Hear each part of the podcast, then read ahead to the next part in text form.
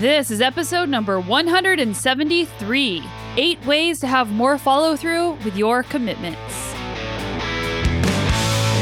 Welcome to the Sonya Looney Show. This is a podcast about how to live a high performance life, spanning the categories of mindset, plant based nutrition, and inspiring stories to help you be better every day. Thanks for hanging out with me today, and this is an episode of Crush It Mondays where each week I'll bring you an inspiring message, habit, or contemplation to get your week off to a powerful start. And if you ever want to revisit a Crush It Monday, I also publish them as a blog post on my website under sonyalooney.com slash podcasts and choose Crush It Mondays from the dropdown, or you can go to sonyalooney.com slash blog and they are all blog posts. If you just want to go back and skim it or if you heard something and you just think what was that? and you don't want to go back and listen to a full episode. Huge thanks to those of you who have been leaving reviews on apple podcasts. I get an email notification every week and i read all of the reviews that you guys have been leaving and it really does make a big difference not only for helping other people find the show but it really does make me feel good and i really appreciate it so thank you very much also, thank you to those of you who are supporting my work financially on Patreon. That's patreon.com slash the Sonya Looney Show, where people are donating just a couple bucks a month to help cover the costs of the show. And you can also donate and make a one-time donation using the PayPal button on sonyalooney.com slash podcasts. So thank you to those of you who have been doing that. Two more things before we get into it. One is I'm giving away a free entry fee to Singletrack 6, which is an awesome stage race in British Columbia. I did it a couple years ago and I'm doing it again, hopefully, this year. It is the first stage race back after having a baby, and it's kind of early. It's June 8th, and my due date is March 7th. So it's a bit ambitious, but I'm pretty excited about it. I'm giving away a free entry. All you have to do is go to my Instagram, and my Instagram handle is Sonya Looney and the number one and find the post that I posted up on Sunday about TransRockies. The instructions are there, and I will be picking a winner by Friday. So if you're interested in winning a free entry, make sure that you go check that out ASAP. And I want to give a huge shout out and big thank you to our podcast sponsor, Sufferfest Beer. These beers are inspired by athletes and adventures, and they make award winning beer for people like you and me. Sufferfest beer is pretty awesome because it's crafted to remove gluten using an enzyme. So if you're sensitive to gluten, you don't have to worry about that. And they have intentionally chosen ingredients that are pretty awesome if you're an athlete. For example, they have a repeat Kolsch style beer with bee pollen in it. They have an FKT pale ale brewed with salt and black currant.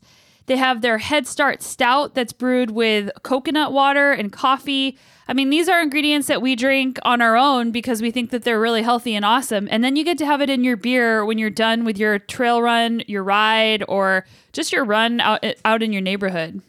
This company is doing really rad things. And if you didn't hear, I actually interviewed the CEO, Caitlin Landesberg, on a previous podcast episode. And that is linked in the show notes. So check out sufferfestbeer.com. This is a rad company doing rad things. And I think that you'll really enjoy their beer as well. So let's get into today's podcast episode, and it's about having more follow through with commitments. And I know that all of us at one point or another have made a commitment and then just not done it. And it could be something as really simple as, I'm going to take out the recycling today, or it could be something as big as a huge goal that you set that you just never really followed through with. There's a quote that I want to share that I really like, and it says, there is a difference between interest and commitment. When you're interested in doing something, you do it only when it's convenient. When you're committed to something, you accept no excuses, only results. And it's by Ken Blanchard. And if you think about it, marriage is a commitment. You're not going to just do it sometimes. You're committed to doing that and to being faithful to your partner. Other commitments you've made, you're committed to your boss to show up to work every day, and it's a non negotiable. So whenever you make a commitment, really mean it. We all have the greatest of intentions when we make plans, but then something happens. Our problem isn't motivation, our problem is following through on our motivation. It could be as small as saying, Today I'm going to break down those boxes for the recycling, to as complex as a large goal you set for yourself. And for some, the act of getting started is the hardest part. This problem is a relatively simple one to fix, and I've talked it talked about it on this podcast before, but break it down into a task so small that it's really easy to get started. Like for a bike ride, commit to riding for five minutes, and if you don't want to do anymore, you can just stop. Or for cleaning, clean two dishes in the sink or put it in the dishwasher. Take one piece of clutter and put it away, and that's all you need to do, unless you want to keep going, which in most cases you usually do. If your inbox is a, is a disaster, try to answer just one email that is nagging you. And oftentimes, just getting started will help you get gain momentum and keep moving forward. But sometimes the issue with follow through is a lot bigger than the act of just getting started. And here are some ways that I identified that can help. Number one, learn to say no. Sometimes we make commitments that we didn't want to do in the first place. We felt like we couldn't say no in the moment. Time is our most precious asset, and it's not a renewable resource. Learn to say no to things that you don't really want to do. You might feel bad about it in the moment, but if you told someone yes and then you didn't follow through with it, they will feel even worse and you'll also have wasted their time. Number two, consider your future self. In other words, delay your instant gratification. When the time comes to get started or even to keep going, like following through with this podcast and writing the article associated with this podcast instead of just stopping in the middle, think of what your future self would want. Sure, I could stop right now and do something else that would gratify my present self. But I know from experience that my Sunday night future self will not be happy if I have to work on this last minute to get it done. This example can be made even as simple as making your bed. Your present self might just want to walk by and say, I'll do it later. But think of how your future self would feel, even one minute into the future, the next time you walk by the bed and you feel better because it's all done. Same goes for a pile of clothes on the floor. Number three, strengthen your get it done muscle and see how that feels. The future self examples is a great lead in to this point. I just said, think of how it will feel for your future self. Follow through is a muscle. It feels good to identify as someone who honors their commitments. But how does it feel in your body when you actually did the thing that you said you would?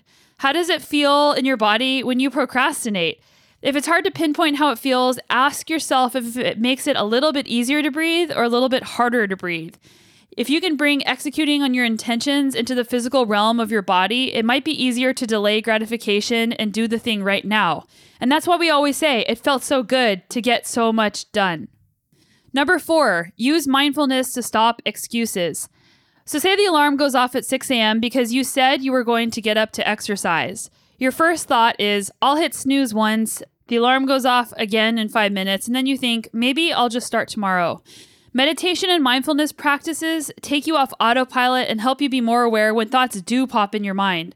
So, if you can stop the excuse train right in its tracks with the first excuse you've made, it'll prevent them from multiplying. They're like gremlins, you don't want to get one wet. Stop the excuse and get moving. Take one small step to stop that excuse. If you think your excuse may be valid, but you're not really sure, go back to just committing to getting started and trying it for five minutes, and then you can see if your excuse truly was valid or not. I'll take the example of bike riding again. The excuse, I'm too tired to ride my bike. And that has been an, an, excuse that I've made almost every single day of being pregnant for the last eight and a half months. But I always commit to starting. And if I'm still too tired after I start and I feel awful, then I just stop. But by doing this, you don't let your excuse win. It's a muscle to overcome excuses and it gets easier, but the more times you let yourself off the hook, the easier it gets to do repeatedly. And I recorded an entire podcast on overcoming excuses that you can read or listen to. It's linked up in the show notes for this episode. Number five, write it down. There has been many productivity books and apps and tools out there. Pick one that works for you. Personally, I've tried a lot of them, and the best one for me has actually just been a very simple spreadsheet I made for myself. I have each day of the week listed, and at least a couple days in advance, I go to my spreadsheet and I list what I want to get done for the week. I also map out that time on my calendar. Seeing it written down and checking it off can be satisfying. The hardest part is not listing too many things, and if you find that you are never getting through your daily to do list, keep reducing it until you do. And don't beat yourself up if you aren't getting it done every day. And I will admit, there's lots of times where I make a list and I don't get it all done because I'm I just was too ambitious with what I thought I could get done in a one period of time. Number 6, reduce distractions.